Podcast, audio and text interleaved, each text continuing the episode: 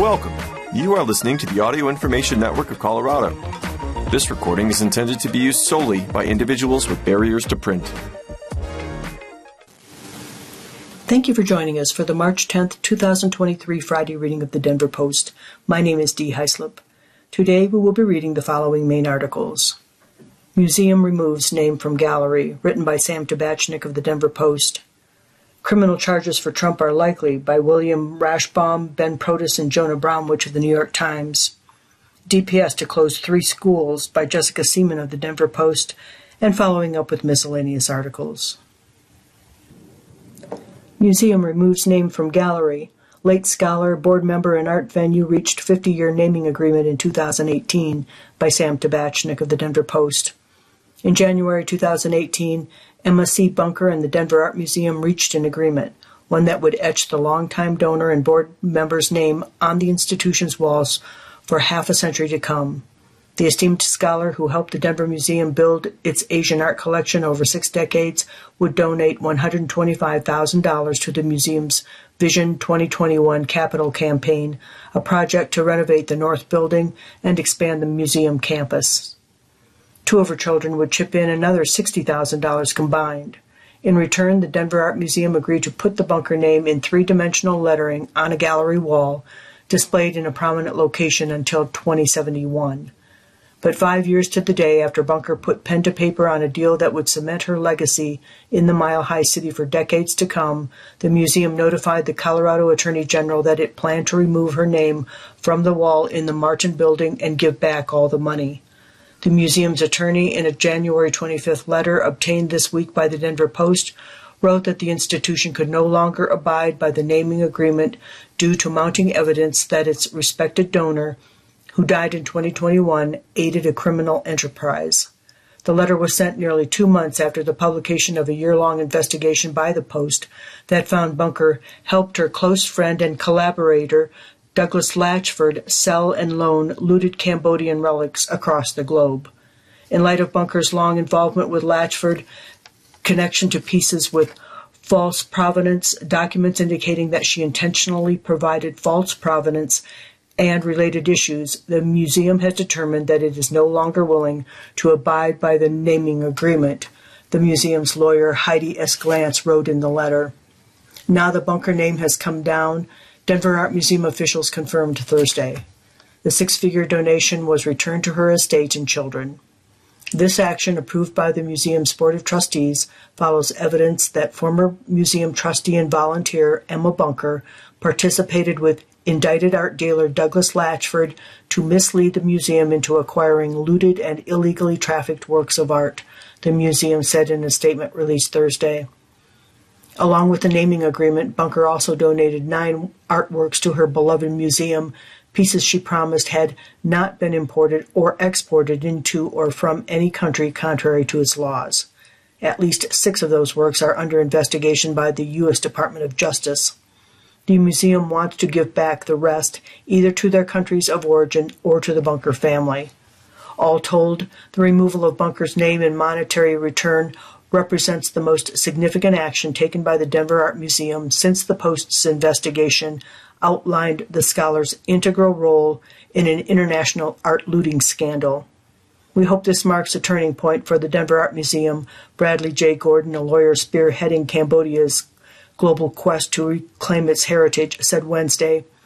It starts to recognize the terrible harm Emma Bunker and Douglas Latchford did to an entire nation. Three of Bunker's children did not respond to requests for comment or declined to speak to a reporter Wednesday. A scholar's role examined. The Post's series found Bunker was hardly a passive player in Latchford's scheme to sell stolen Cambodian relics for huge profits. The Bangkok-based collector and dealer over the years accumulated one of the world's largest private collections of Khmer and antiquities, many of which authorities say were plundered during Cambodia's bloody civil war by bands of Khmer Rouge soldiers. Latchford, meanwhile, sold these thousand-year-old artifacts to wealthy foreign collectors and prominent museums such as New York's Metropolitan Museum of Art, and he couldn't have done it without his trusted confidant in Denver, the Post's reporting found. Emails taken from Latchford's computer and shared with the Denver Post show Bunker overtly discussing how to forge signatures on documents needed to transport looted works. She co-authored three books on Khmer art that experts say were necessary for Latchford to legitimize and move his plundered pieces around the globe, and she repeatedly vouched for falsified provenances, antiquities, ownership history. Bunker's association with the Denver Art Museum also allowed Latchford to use the Mile High City Museum as a way station for these priceless Southeast Asian relics, serving to sanitize them for sale to future buyers, the Post found. Latchford sold, loaned, and gifted fourteen pieces to the museum, deals that Bunker shepherded along. Only the Met had more Latchford pieces in its collection than Denver. The Colorado scholar who died at age ninety is named or referenced in five civil and criminal cases related to trafficking stolen art, th- though she never was charged with a crime. A federal grand jury in New York indicted Latchford in two thousand nineteen, accusing him of pilfering Cambodia's cultural heritage. He died in twenty twenty before he could stand trial. The Denver Art Museum, through last year, defended its association with Bunker and her decades of financial and scholarly contributions, despite growing evidence that she collaborated in Latchford's illicit dealings. Chasing Aphrodite, a blog covering the movement of stolen antiquities, detailed Bunker's questionable involvement with several pieces at Denver's museum in twenty twelve. The New York Times identified Bunker in twenty seventeen as a co-conspirator in a scheme to doctor provenances or ownership histories to allow stolen Cambodian antiquities to be sold on the open market. Public court documents referencing Bunker's role in Latchford's operation were available a decade ago, repeatedly mentioning a Colorado scholar. Only now is the museum reckoning with Bunker's past. The museum's attorney in the January letter cited documentary evidence and sworn testimony of which the museum has recently become aware suggests Bunker facilitated Latchford's illegal activities by providing false provenances for and introducing him to the museum for the acquisition, assumption on loan, and display of various artworks involved in the D O J investigation. The museum has learned that before Bunker died in twenty twenty-one, her role in Latchford's criminal activities was part of the D O J investigation, which continues to focus on the provenance of several Asian antiquities she donated to the museum, Glantz wrote.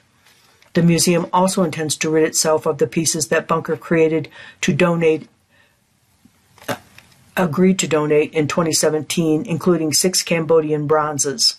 Six of the nine items the scholar gave the museum are under federal investigation, and five objects not associated with the gift agreement also were shared with federal investigators. The museum said it will return the artworks to their country of origin or to the Bunker family pending the D O J probe. The Attorney General's office was notified because it is charged with overseeing the state's nonprofits and charitable organizations. After the Post's series, the museum has been distancing itself slowly from Bunker's association. Officials in December removed from the museum's website an Asian Art Acquisition Fund named in Bunker's honor, pledging to use some of that money for provenance research. The museum also said it would be making it a top priority to probe items in the collection associated with Bunker. The Denver Art Museum received two hundred twenty-one pieces from the Bunker family over the years, with thirty-four still on display as of December.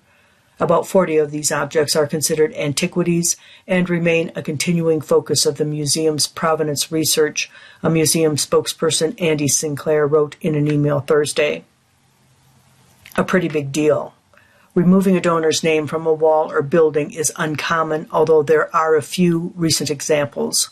Art museums in the U S and Europe in the last few years have scrubbed mentions of the Sackler family, the OxyContin makers accused of launching the opioid crisis.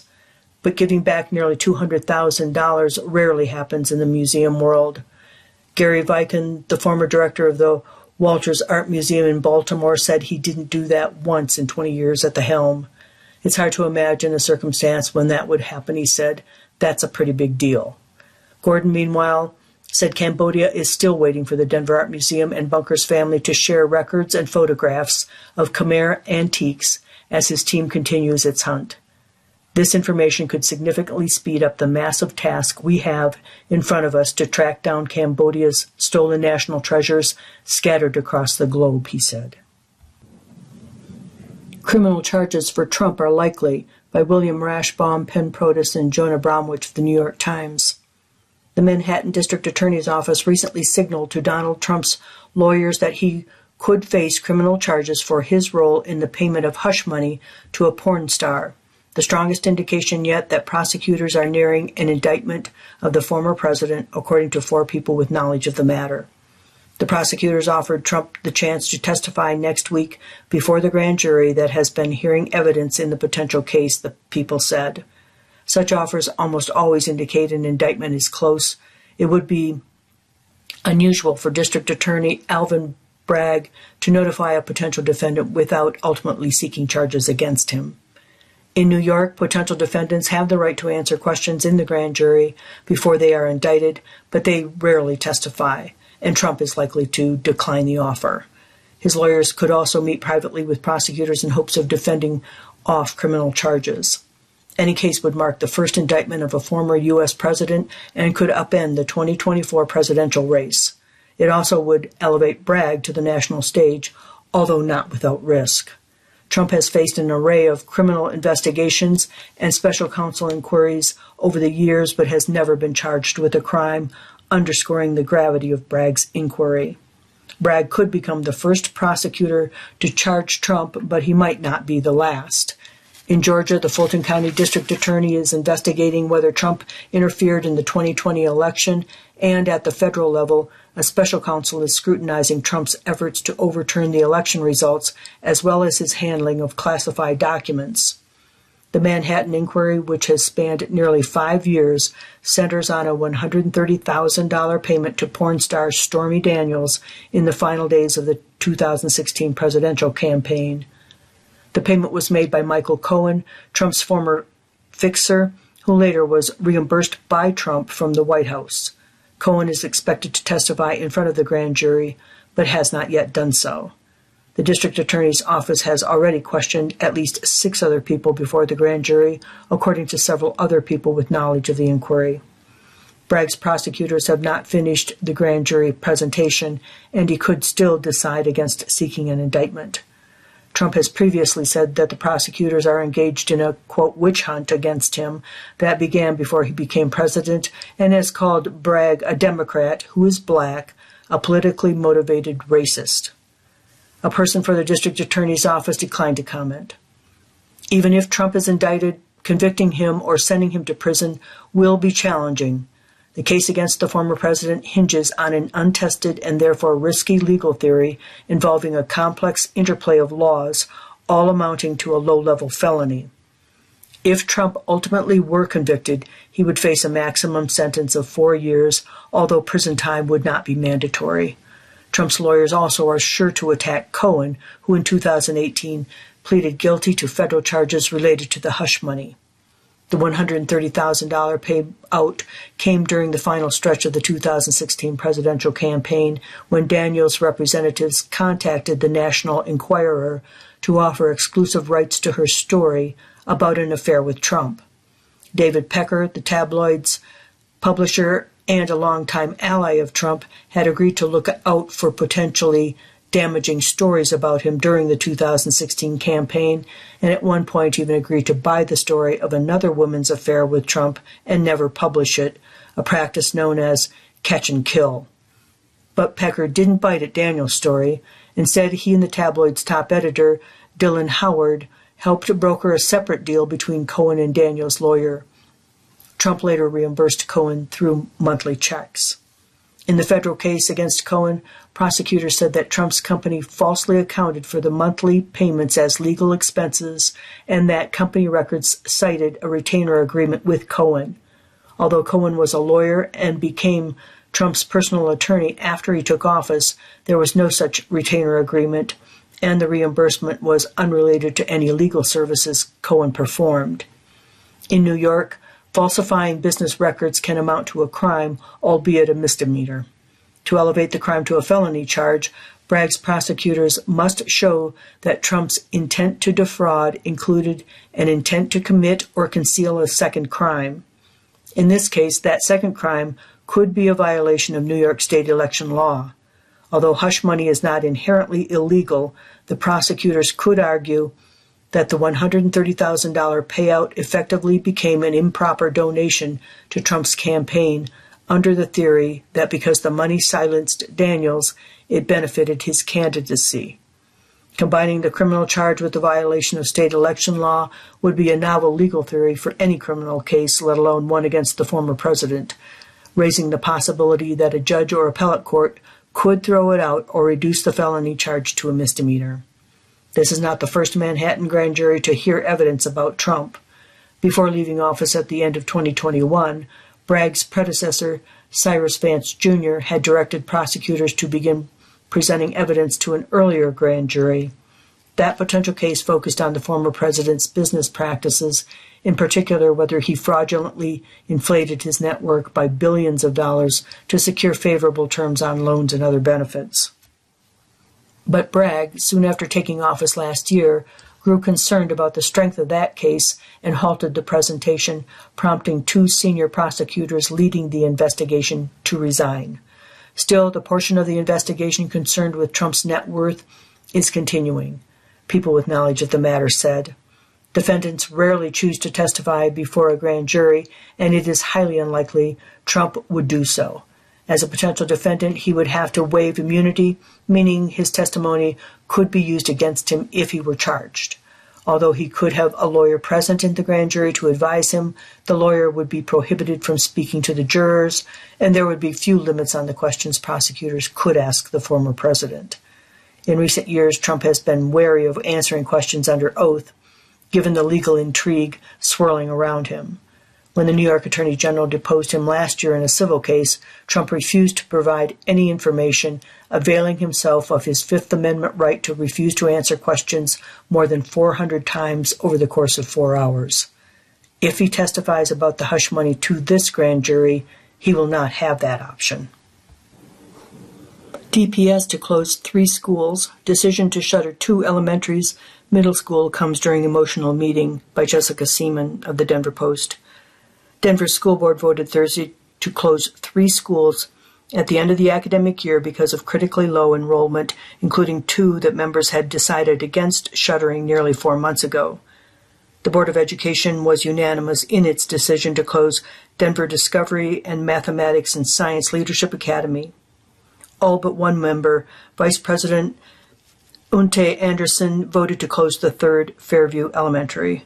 All three votes were emotional for the school board, which has been reluctant to close schools. At least four members were brought to tears. Closing a school can be a painful and emotional process, but it's important to remember the decision is made with the best interests of students, board member Michelle Quattlebaum said, adding, "This is hard for me. I do not like closing schools." The decision to close the schools comes as overall enrollment in Denver public schools has fallen for three consecutive years. The problem is starting to affect the district's budget, with D P S facing a potential nine million dollars budget shortfall at the end of the year. Superintendent Alex Marrero has identified twelve additional schools that also have low enrollment, but he doesn't plan to make a final recommendation on their fate until September. The three schools that will close were among the ten schools Marrero recommended shutting in the fall. The earlier plan was rejected by the Board of Education in November, even after it was revised to include only two schools, Denver Discovery and Mathematics and Science Leadership Academy. In the fall, all but one school board member, Scott Balderman, voted against closing both schools. Board member Scott Esserman said his daughter was among the first students to attend Denver Discovery. "It is at this time the right thing to do," he said. "It doesn't make it less painful, it's not going to make people less angry, and it's not going to produce a tremendous amount of trust." All three schools that will be closed have fewer than one hundred twenty students. Denver Discovery, a middle school, is the smallest, with only sixty-two students projected to enroll if it remained open next year. The board's vote means that students at Mathematics and Science Leadership Academy will merge with those at Valverde Elementary School, and those attending Fairview will go to Cheltenham Elementary School during the twenty twenty-three twenty-four academic year. Families with students at Fairview or Mathematics and Science Leadership Academy also can choose to send their child to another school in the district. Denver Discovery families will get to choose what schools their kids attend in the fall instead of students merging with another school. Employees at the three schools have guaranteed jobs in the district despite the closures, according to Marrero's presentation to the board. School board members questioned Marrero about the district's plans for Fairview, which has faced pushback from Sun Valley residents and the Denver Housing Authority. "Really, this is unfair," said Naja Abu Sere, whose youngest daughter is a first grader at Fairview. Her eldest also attended the school. "I don't know anything about Cheltenham," she said. Sere was the only known parent to attend the meeting in person and said she wasn't reassured by the district's plan to provide transportation to Fairview students who attend Cheltenham in the fall. "I will never send her by a school bus," she said of her youngest child. The Denver Housing Authority declined to comment Thursday on the school board's decision to close the school, but in the past, the Housing Authority has yet said it believes redevelopment in the Sun Valley neighborhood will bring enough children into the area to keep Fairview open.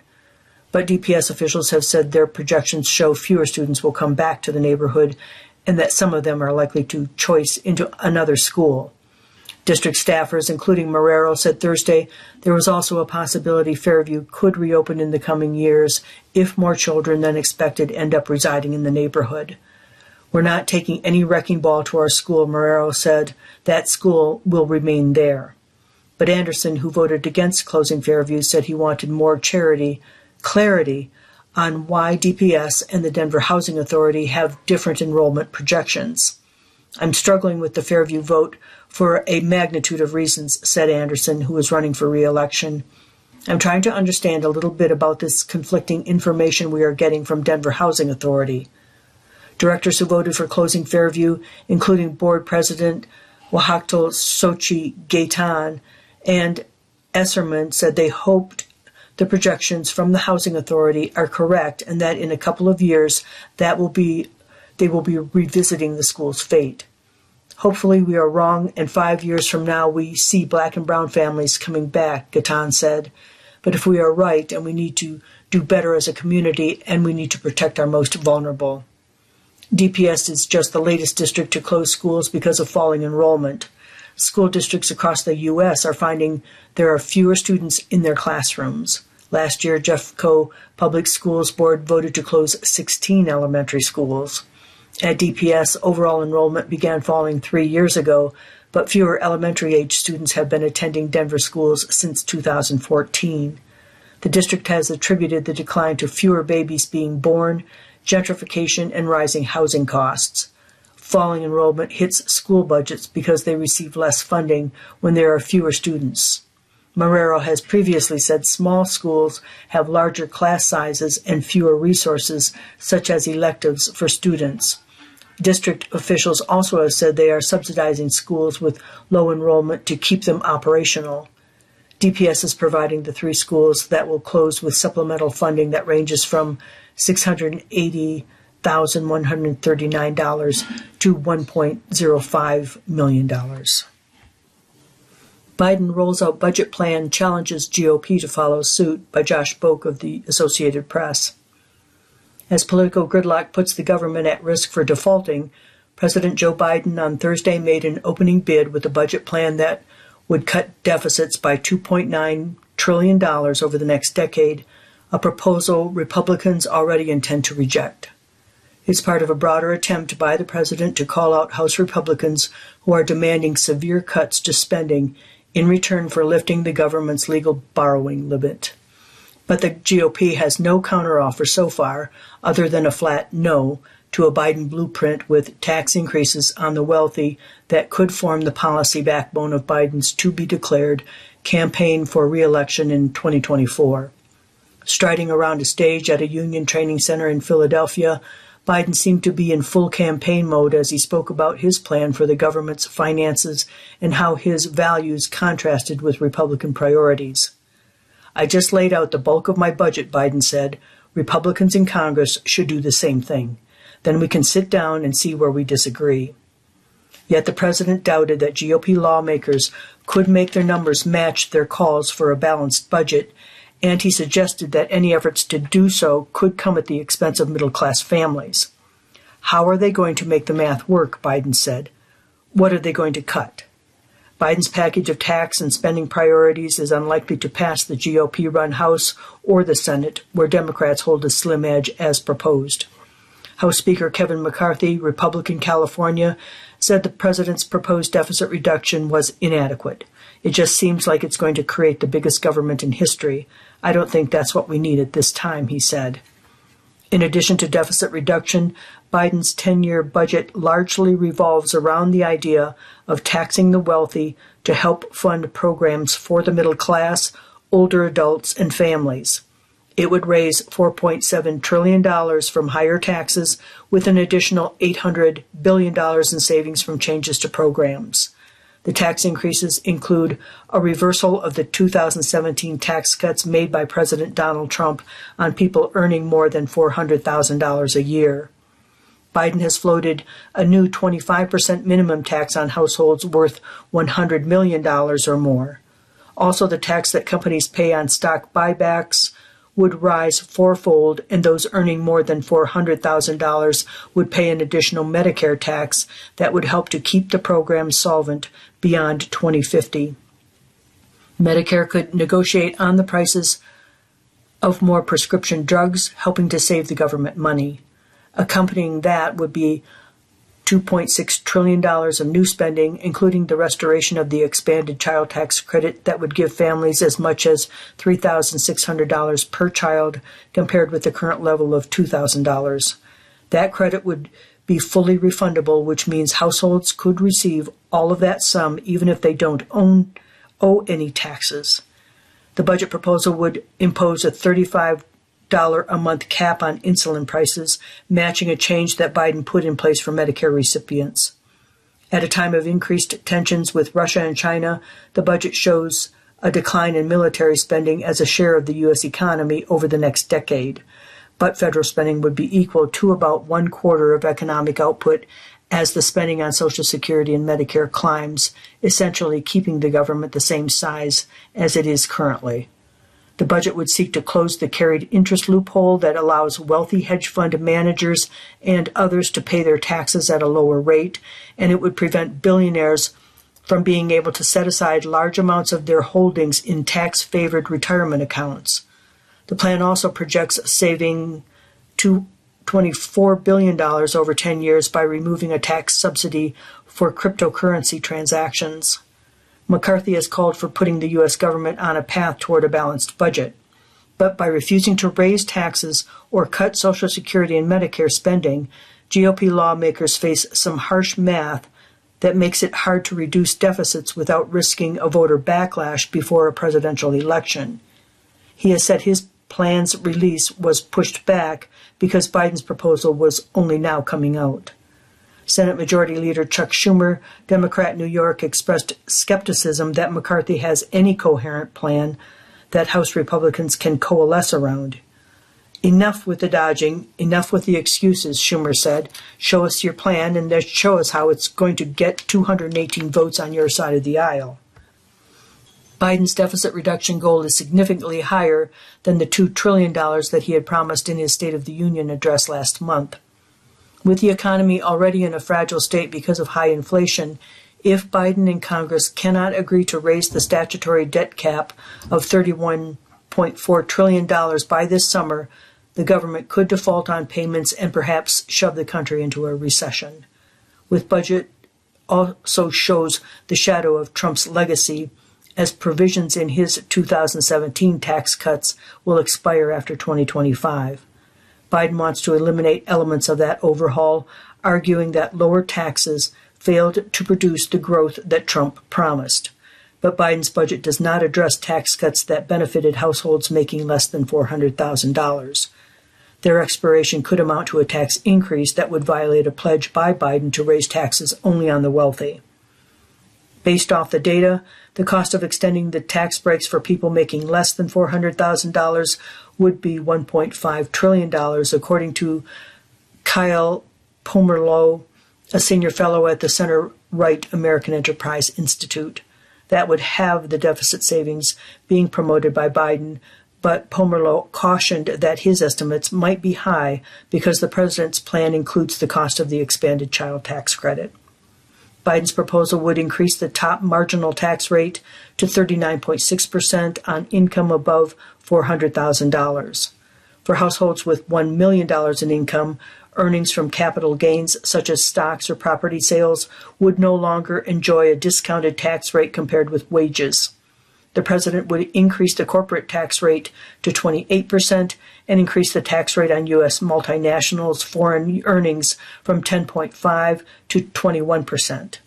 In February, the nonpartisan Congressional Budget Office estimated the national debt held by the public will grow by a more than twenty trillion dollars over the next decade.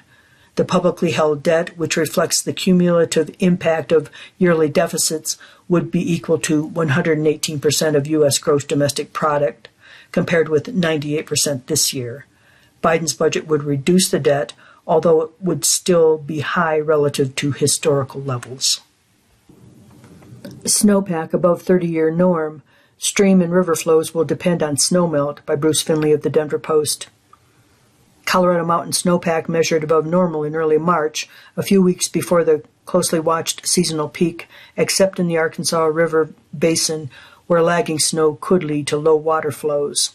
The snowpack tracked by federal snow surveyors appeared relatively promising, with the latest data showing the overall statewide level at one hundred twenty percent of the norm, which is based on a thirty-year average from nineteen ninety-one to twenty twenty.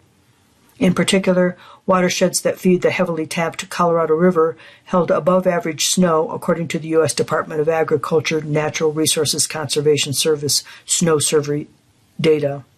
We still have a little bit more of winter to go, and then we will have the early spring and early summer precipitation that could still give us a boost. If we do get a good spring, things could get better, snow surveyor supervisor Brian DeMacos said. But things could go the other way, too. Snow on Colorado's mountains typically peaks between March and mid-April and serves as a natural slow-release source of water, essential to sustain urban settlement and agriculture in the West.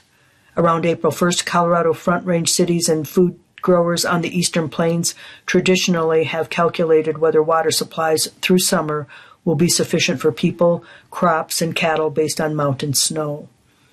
Agriculture uses about eighty-five percent of Colorado's water supply. Urban water consumption per person has been decreasing, although the state's overall population has been increasing at faster than the national rate. Denver water utility officials last week measured water storage in their reservoirs at eighty-two percent, above average for early March. Utility officials also noted in an agency website posting that soil in the watersheds where Denver draws water isn't as dry as last year. Long-term droughts can leave soil so dry that it quickly absorbs water from melting snow before the water reaches streams and rivers. Climate warming has been shrinking mountain snowpack and reducing runoff into streams. Atmospheric scientists have projected a sharply reduced contribution of melting snow in the Colorado River Basin, a main source for forty million people and agriculture producers across seven states, including California. Around Colorado, snowpack in the Colorado River Basin measured one hundred eighteen percent of the norm, the federal data shows. Southwestern Colorado had the most snow, with levels in the combined San Miguel, Dolores, Animas, and San Juan River basins at one hundred thirty-eight percent of normal. The South Platte River watershed, crucial for cities including Denver and food producers in the most populated parts of northeastern Colorado, had one hundred three percent of normal snowpack. Along the upper Rio Grande River in southern Colorado, snowpack measured one hundred seven percent of the norm. The Gunnison River Basin had snow at one hundred thirty-six percent of the norm, the Yampa and White Rivers one hundred thirty-three percent, and the Laramie and North Platte Rivers one hundred twenty percent. But the Arkansas River Basin snowpack measured seventy-three percent of the norm, the data show. From waters, from headwaters above Buena Vista and Salida to the southeastern plains out to Kansas, cities, towns, farmers, and ranchers rely on Arkansas River water flows through the summer. Laws to expand access, protect providers are under consideration. Lawmakers say bills build on twenty twenty-two law guaranteeing rights, by Saja Hindi of the Denver Post. Colorado Democratic lawmakers introduced a package of three bills Thursday that, if passed, would increase and protect access to abortion and gender-affirming care in the state. The proposed laws expand upon lawmakers' passage of a twenty twenty-two law codifying the right to abortions at any stage of pregnancy after the U S Supreme Court reversed Roe v. Wade, the nineteen seventy-three decision guaranteeing the right to abortions. The bills are starting in the state Senate, and they aim to put a stop to disinformation and deceptive practices by crisis pregnancy centers, protect patients and providers who have abortions and gender-affirming care from threats from other states, and require insurance coverage for reproductive health care, as previously reported by the Denver Post. Y'all felt the rage that so many of us experienced in our bodies and in our bones that the Supreme Court of this nation would so wholly undermine our ability to make decisions about our own bodies, Senator Julie Gonzalez, a Denver Democrat and bill sponsor, said at a news conference. The court's ruling led lawmakers and advocates to get to work, she said. Cobalt, Colorado Organization for Latina Opportunity and Reproductive Rights, Planned Parenthood, and New Era Colorado worked with lawmakers to craft three bills. Here's what each would do if it became law. Prevent the state from recognizing or engaging in any criminal prosecutions or civil lawsuits for anyone who receives, provides, or assists in abortions and gender-affirming care. It also prevents state employees from participating in any such interstate investigations. Limit surprise billing and require coverage for reproductive health care and treatments, including abortion, sterilization, and sexually transmitted infections. Expand access to contraceptives and let patients use Medicaid transportation for abortion services. And it allows any authorized provider to offer H I V medication, not just pharmacies. Prohibit using deceptive advertising by crisis pregnancy centers, and designate providers offering so-called abortion reversal medication as, quote, unprofessional conduct. Abortion is legal in Colorado, but legality does not equal accessibility, said Representative Elizabeth Epps of Denver and one of the bill sponsors. Our lower-income communities and Coloradans of color face larger barriers and a disproportionate lack of access to protected health care. Epps noted that Colorado is one of few states that offers abortion care in the region, making it among the last line of defense to protect reproductive rights for residents and those who come to Colorado for these services. In brief, avalanche conditions are heightened in several mountain areas in Colorado, and multiple watches have been posted by the Colorado Avalanche Information Center. Very dangerous avalanche conditions are expected to develop by midday Saturday, according to the C A I C. Avalanche watches are in effect for the Elk Mountains, Sawatch Range, and the Holy Cross Wilderness, the C A I C said. An avalanche watch this weekend is also in effect for the Park Range to Rabbit Ears Pass, where very dangerous avalanche conditions are expected to develop by midday Saturday and continue through Sunday. The La Garita Mountains and areas surrounding Lake City and Creede are also under an avalanche watch. Avalanches are possible whenever you find snow on a slope steeper than about thirty degrees, according to the C A I C. Watch for signs of unstable snow, such as recent avalanches, cracking in the snow, and audible collapsing. Avoid traveling on or under similar slopes. There have been seven deaths in Colorado avalanches this season. A former Boulder therapist was arrested after police said he sexually assaulted two juvenile sisters who were clients about twenty years ago. Mark Hochwender, seventy-two, was arrested Wednesday on two counts of sexual assault on a child by a person in a position of trust, pattern of abuse, according to an affidavit two sisters came forward and told police Hochwender sexually assaulted them while they were children, and Hochwender was in his forties. Hochwender initially was treated the girl's father when he became a sort of family therapist. He then began nude massages, baths, and then sex with the girls. That began when they were in middle school or high school. The sister said they were not aware of the other being abused until they discussed it as adults. The assaults occurred sometime after August nineteen ninety-nine at Hochwender's home offices in Boulder and Westminster. A letter was sent to the Colorado Department of Regulatory Agencies in twenty twenty. According to online records, Hochwender retired in twenty twenty-one and surrendered his license rather than fight the allegations of romantic relationships with clients. Boulder police said in twenty twenty the woman also went to police, which sparked a long-term investigation involving multiple families. Study: dry climates aid airborne viruses. C U findings could explain why people are more susceptible in areas with low humidity, by Chiara DeMare of the Denver Post. Colorado's dry climate is ideal for airborne viruses to survive, according to a new study published in P N A S Nexus by researchers at the University of Colorado, potentially explaining why people who live in dry climates are more susceptible to such infections. This study, which incorporated a live coronavirus that does not cause COVID nineteen, showed that airborne viral particles in artificial saliva remain infectious for nearly twice as long in a drier climate than in a humid one. The research was conducted by watching how the virus in artificial saliva reacted to different relative humidity climates. The researchers set the humidity inside a bioaerosol chamber to sixty percent, forty percent, and twenty-five percent. At sixty and forty percent humidity, the number of virus par particles in saliva dropped by half in an hour. At twenty-five percent, which is Colorado's average relative humidity, it took two hours for the number of particles to drop by half. This study is very relevant to Colorado because we have such low relative humidity, study co-author Marina Nieto Caballero said. We were honestly not expecting that lower relative humidity would double the infectious potential of the virus. That was something that surprised us. The study also found that at lower relative humidity, saliva has a significant protective effect on airborne murine coronavirus because the saliva formed a gelatinous shield around the particles, providing extra protection. Mark Hernandez, the study's senior co-author, operates a lab at C U known for its chamber that aerosol, aerosolizes bad stuff, such as whooping cough and tuberculosis. Hernandez got the opportunity to do this study in twenty twenty during the early stages of the pandemic.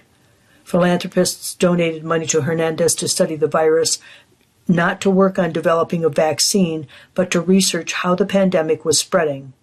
Although Hernandez donated some of the research money to provide Colorado elementary and secondary schools with air purifiers, most of it went to adapting his lab to the new study. Hernandez said the study got two strokes of luck, a specialized instrument that is able to catch airborne microbes becoming available just in time for the study, and an Uruguayan virologist getting stuck in Colorado because COVID nineteen making him available to join the research. The new instrument improved the quality of the team's research because it better protected the quality of the collected microbes for counting than previously available instruments. That quality helped improve the accuracy of the team's findings on infectious levels. Eddie Fucas Villalba, now studying for his P H D in microbiology at Oregon State University, was the perfect addition to the team, Hernandez said, pointing to his work with viruses during his undergraduate studies in Uruguay and working with earlier coronavirus strains and their effects on chickens. Hernandez's team also included three former C U students who per returned to participate in the study, including Nieto Caballero, now a researcher at Colorado State University. To combat virus survival rates in dry climates such as Colorado's, the study suggests increasing the use of air filters and ventilation in rooms. We need to learn to adapt, and you see it everywhere. Climate change, energy, health, right? Hernandez said. Civilization needs to learn to adapt to these major changes, the pandemic just being one of them. former Trump lawyer censured for falsehoods about election by Nicholas Riccardi of the A P. Jenna Ellis, a former attorney for Donald Trump's re-election campaign and a prominent conservative media figure, has been censured by Colorado legal officials after admitting she made repeated false statements about the twenty twenty presidential election. Ellis acknowledged making ten misrepresentations on television and Twitter during Trump's fight to stay in power after losing the election to President Joe Biden, according to the censure from the Office of Attorney Regulation Council in Colorado, where Ellis is from.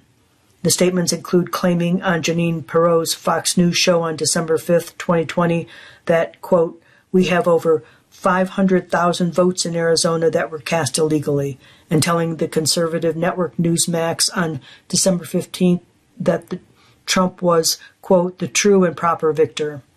On November twentieth, twenty twenty, Ellis appeared on the Newsmax show of former Trump spokesman Sean Spicer and said, with all those states, Nevada, Michigan, Pennsylvania, Wisconsin, Georgia, combined, we know that the election was stolen from President Trump, and we can prove that. Ellis was one of several prominent conservative voices who, in the final weeks of twenty twenty, echoed Trump's lies that the election was stolen from him. Those falsehoods helped fuel the attack on the U S Capitol on January sixth, twenty twenty-one. Respondent, through her conduct, undermined the American public's confidence in the presidential election, violating her duty of candor to the public, wrote Brian M. Large, the disciplinary judge in the case.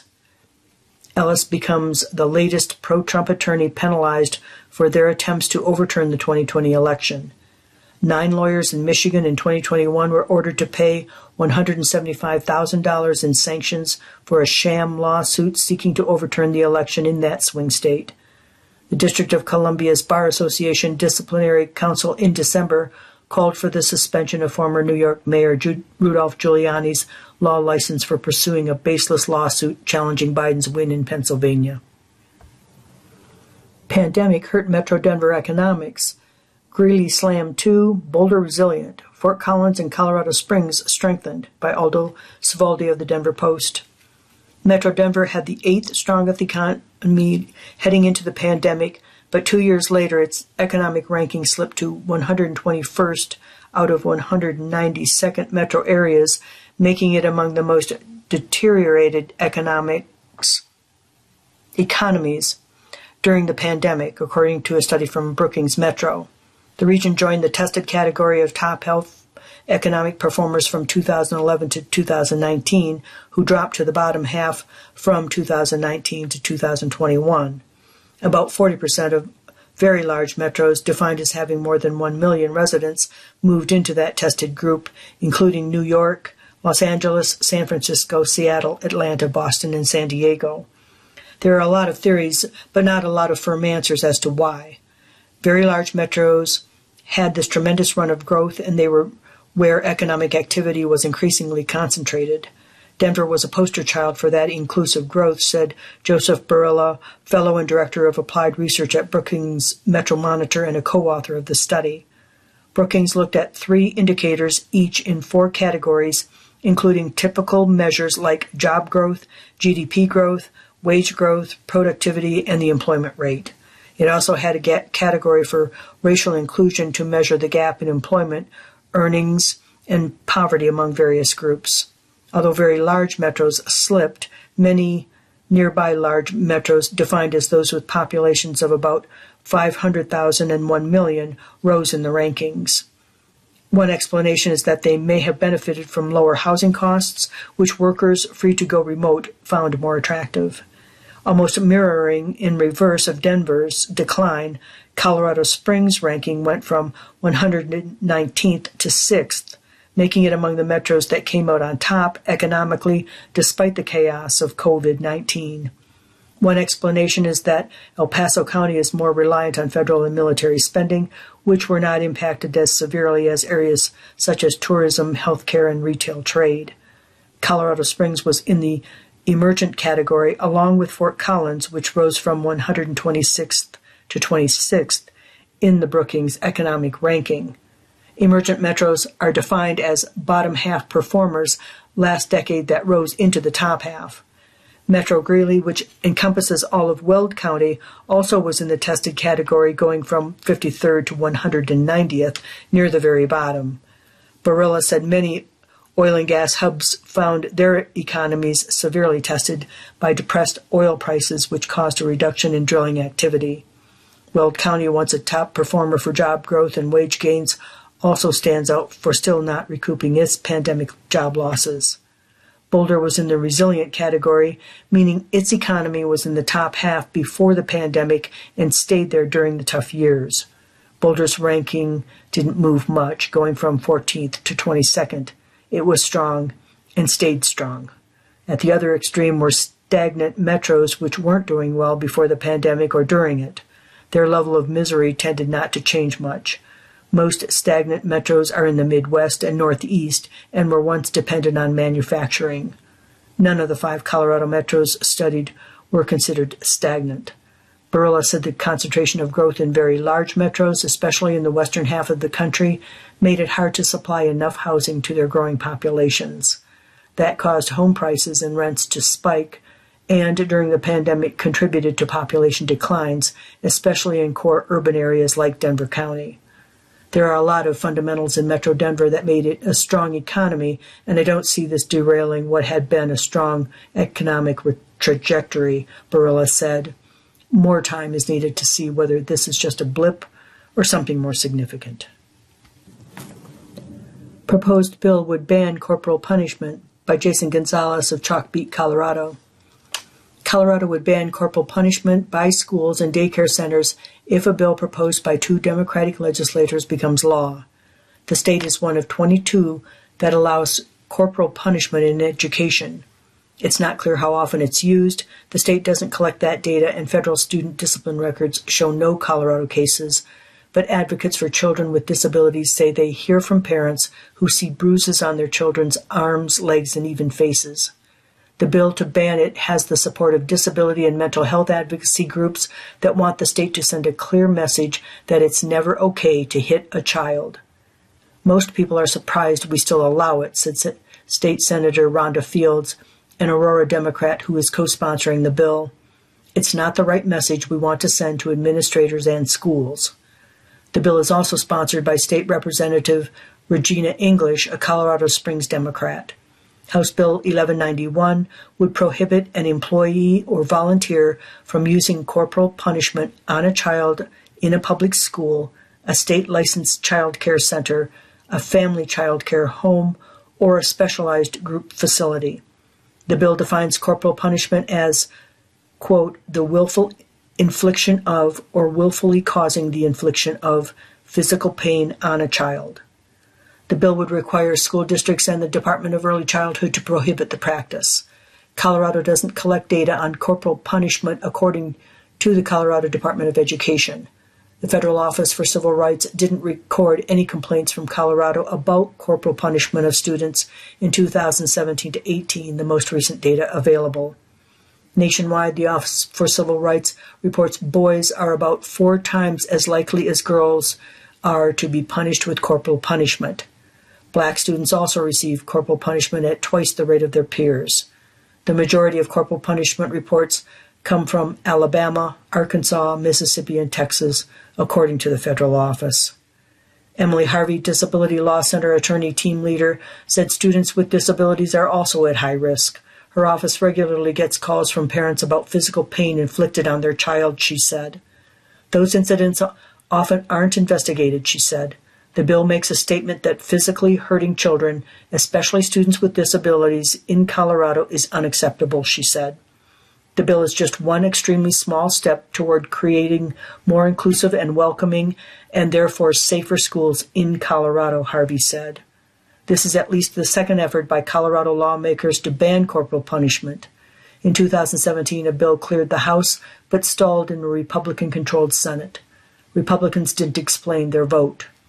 At the time, sponsors and advocates couldn't point to a single complaint about corporal punishment used in Colorado schools, a sticking point for some Senate Republicans. Advocates say this year's bill is backed up by a body of research that physical discipline leads to a greater risk of health risks, such as depression, antisocial behavior, and suicide. School corporal punishment also may cause more aggressive behavior or low self-esteem in students. To address behavior, Colorado schools should strengthen their support for students, said Vincent Achity, executive director of the advocacy group Mental Health Colorado. As a good example, he pointed to the I Matter program, which can provide a student's six free virtual counseling sessions. He is pushing for the state to provide mental health assessments and referrals for students in sixth through twelfth grades. Allowing school staffers to hit students, Fields said, is not appropriate when we have a nation and a state that's dealing with an increase of violence and crime and where kids don't feel safe in schools. Thank you for joining us for the Denver Post. My name is Dee Heislop. If you enjoyed this program, please register for our free services at w w w dot a i n colorado dot org or by calling three oh three, seven eight six, seven seven seven seven.